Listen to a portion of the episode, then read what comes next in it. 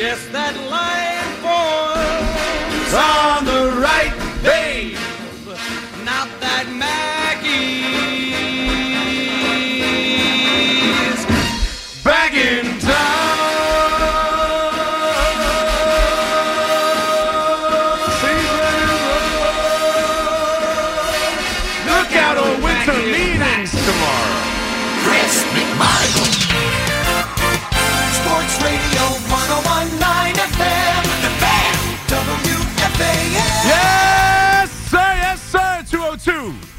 On the fan, McMonagle here with you in the overnights. I got you for three hours. You know the deal. Till 5 o'clock in the warm up show.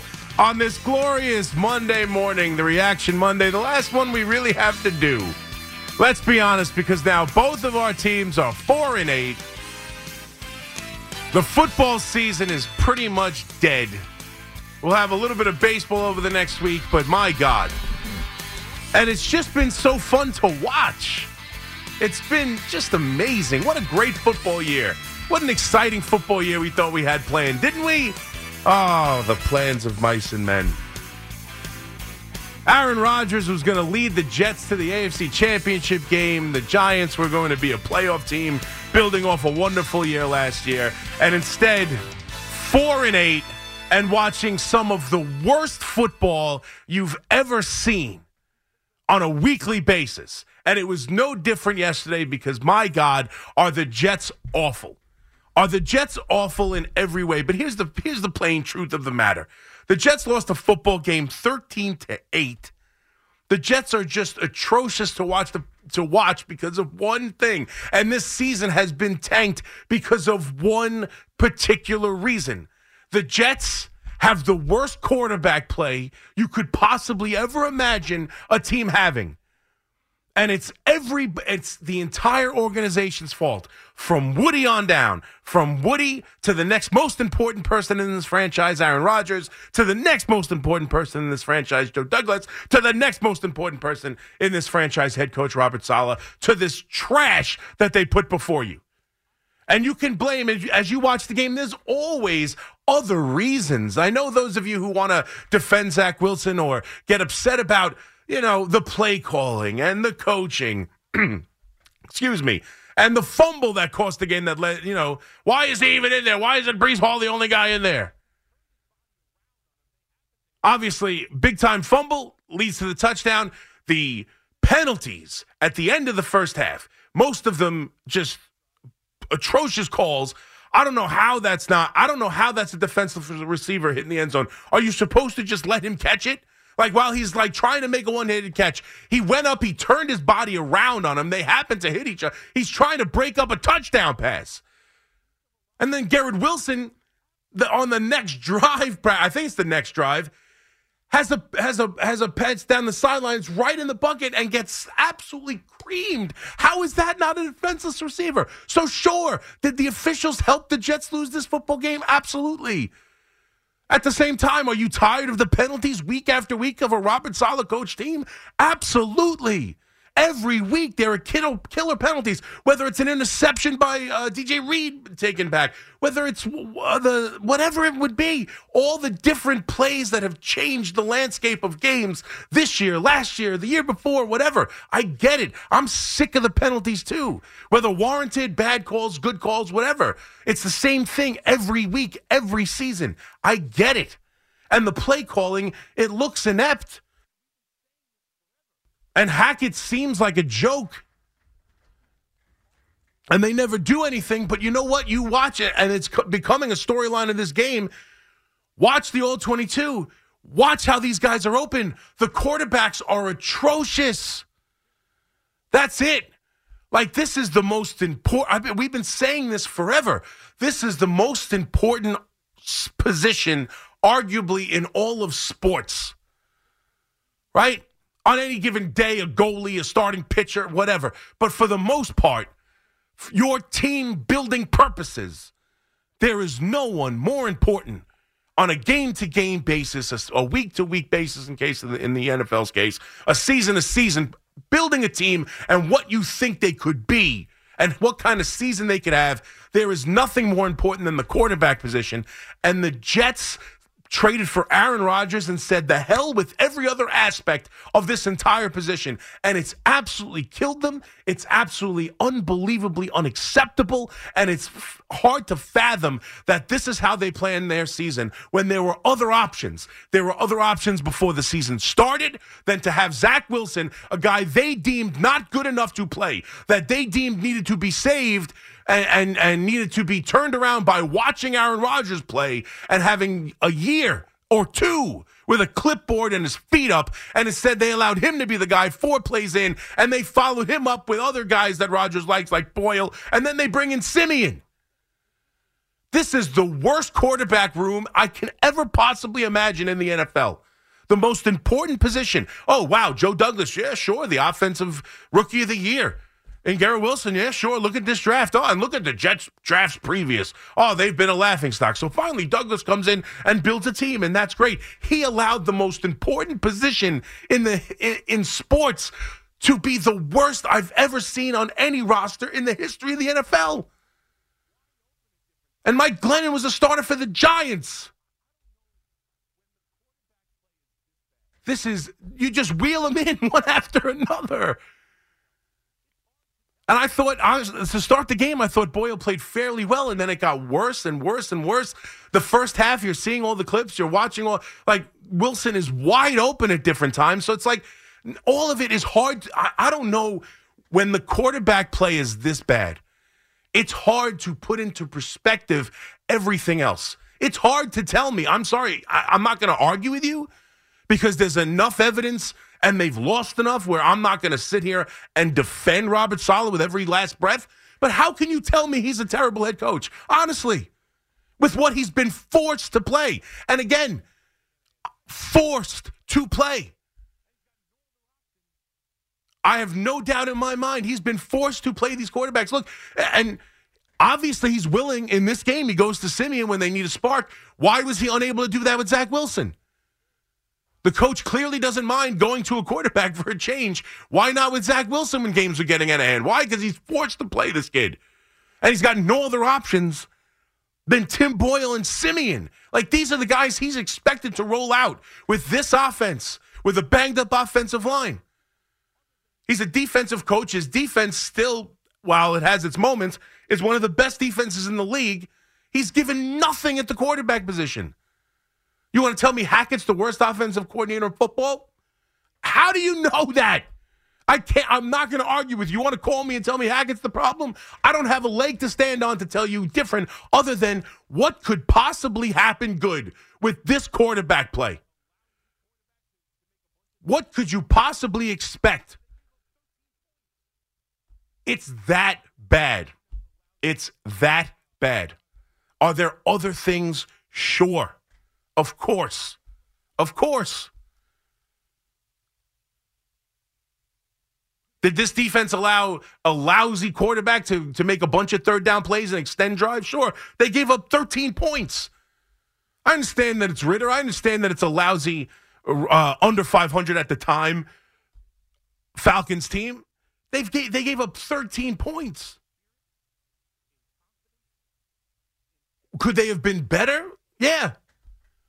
Could this team not have had the penalties? Could, you know, uh, could Cook not fumble? Could different things happen? Of course. But you watch the games, the quarterback play is so atrocious. It has decimated the team in, in spirit, in confidence, in every way, shape, and form. And you watch the body language of these guys in the post game sound. You watch Saleh in the post game. He doesn't know what to say. He literally, they like the, the, the one of the final questions of the press conference is, you know, we we were seeing it upstairs in the press box and next gen and whatever that means, and we saw that you know Wilson was was open a lot in the first half. Why are you unable to get it to him? Saleh's literally he, he's he's laughing to keep it in. He desperately wants to say because I can't, I don't have a quarterback who can throw him the football. That's why. That's why. I don't know what else to say. If you scheme it and wide receiver, your best wide receiver, the only wide receiver you should be looking at, I mean, what's another? How could you miss a wide open Wilson when you have nobody else? All we do is complain that there's nobody else in this passing game. That Lazard's been an absolute bust. That Gipson's a nice story, but is he? I mean, and he made a nice catch in this game, and he, he's played far better than we thought he could. You know, making the team and being one of the stories in Hard Knocks. But ultimately, there is one dynamic player in this pass game, and he's missed routinely. How is this possible? It's the it's it's so hard to watch the Jets. It is so hard to fathom where they are now at 4 and 8, losing 5 in a row. And here comes the the end of season swoon where they just lose these games. It's it's it's it's unbelievable. It's unbelievable. And so as you prepare, right, at four and eight, you start thinking what all four and eight teams think. Unless you're the Giant fans, then you're thinking Dan, then you're thinking DeVito and, and winning championships, apparently. But you think about what all four and eight teams think about the future. That's all that's left. Not next week. Not the immediate future. That's dead. That's dead. Who's going to start a quarterback? Does it matter? Honestly, why even ask that question in the press conference? Why even ask who is going to start at quarterback for the New York Jets next week? It doesn't matter. They're all horrible. They're all terrible. I've never seen anything like it. It was hilarious. Now listen, Siemian comes in cold I get it. Siemian, it's it's raining. It's a miserable day. He's probably not practiced enough. He's been on the scout team for most of the year or the practice squad for most of the year. He comes in in a tough spot, and he doesn't get it done. But ultimately, I mean, it's just it's terrible how bad it is. But the question for this Jet team now moving forward at four and eight is what's next. And everybody wants the coach fired. I'm telling you right now. I I said it all week. I said it the week prior. I'm going to say it now, even now, after a fifth consecutive loss to go four and eight. I don't think anything's changing. I don't think anything is changing because the plan, the, the season was over four snaps into the year. We just didn't realize it, and and some of us did, but the season was four snap was in, was over four snaps into the season. When Rodgers went down, this season was toast especially because they allowed that backup situation to be what it is, and they didn't go out and do anything. Flacco comes in out of no off the couch, as everyone loves to say, comes into the Cleveland. He's he's there one game. He's throwing touchdown passes. Watching Flacco play the quarterback position. Why didn't Flacco come here? I Flacco's Flacco's a statue. We've seen Flacco with the Jets. I get it. He's better than the slop they're putting forward. Why isn't Flacco here? Somebody who can play the quarterback position. The guy won a Super Bowl MVP. Somebody. But none of it's changing. I, I have no doubt. You heard it already a little bit. Why not change the play caller? Everybody's in the post game. You know, Coach Saleh's asked about it. Why not change uh, Hackett? That's kind of what everyone's saying. I mean, if you can't figure this out and the, the offense thinks, why? Look at the all 22, he tells him. You know why? Because he's scheming plays that get the best wide receiver on the team open, and the lousy quarterbacks can't see it or throw it to him. That's why. But even that, say forget that. Say that he's he is a terrible coach, and I, am not going to argue with you. He's a terrible coach. He's not scheming anything. He should be able to come up with better better schemes and better plans and better plays and get something out of these lousy quarterbacks. Something. Fine. That doesn't matter because we all know what the future is. The future is Aaron Rodgers. Not this year. God, that talk is over. All this is over. Season's over. Rodgers coming back over. All that's over. But Rodgers is still the future of this team, and the plan is still in place for two more years. I have no doubt in my mind right now. It could get really ugly. We'll see, and maybe there'll be such a, a clamoring for it that Woody will have no choice. But a lot of me thinks Woody has been on board with the plan and understood this was going to be the way it was going to go down since the fourth snap of the year because they've done nothing. They've done nothing to try and help this quarterback position. Saleh's going nowhere. Hackett's going nowhere. And if you think the other thing that you think of when you're four and eight and you start moving up the tankathon draft boards and you have visions of all these quarterbacks, and we'll get to the college football, 877 337 6666. But you have all these college quarterbacks. It's a big college draft. Hell, if the Giants can think about drafting a quarterback, so can the Jets. A couple of things. One, do you trust this group to draft and develop another young quarterback? Why on earth? Joe Douglas has proven he can draft everything else. Joe Douglas has proven he's competent at building a roster at every every other position but the most important. I wouldn't let Joe I wouldn't let Joe Douglas draft a quarterback. I wouldn't let this regime that's going to come back because of Aaron Rodgers. What my what's the thought process? Aaron Rodgers will help develop this young quarterback? No, sir. No, thank you. And then, second of all, most importantly, and the most obvious reason is you're still in it for the next two years with Aaron Rodgers. You are not taking an asset like that at the top of the draft where you can add another wide receiver. You can add the tight end out of Georgia. You can add a, a top left tackle. You can add a, a, a position that will help this team moving forward for next year. Nothing changes because it's an ugly loss that ends your season against the Falcons. You're on target for the plan. This was supposed to be the Aaron Rodgers show, the me show, remember? Why that hasn't changed because of another ugly loss on a season that was trending towards dead just because it's official. There is no way there is no way they are looking Aaron Rodgers in the face after allowing him to dictate everything of this season, allowing him to dictate who the who the backup quarterback was, who the third string quarterback was, who they probably go to first after Zach Wilson uh, with Boyle instead of Siemian. You you let him pick, you know, everything. He brings in Lazard. He brings in any, like, he brings in Cobb. He does all this. You're to look him in the face after this year, after he busted his ass and did something no one's ever done and come back from this injury as quickly as he did and willing to go out there and do everything he can. You're to look him in the face and say, with our top pick, our biggest asset to improve this team next year. We're to take a you're to we're to take your replacement. And by the way, thanks a lot for coaching him up because we don't have coaches who can do it. There is no way in hell that's happening. They are not drafting a quarterback. They are not firing the coaching staff. It's the beat goes on. Did you ever see The Godfather? The rent, it stays like before. That's it. The rent, it stays the same.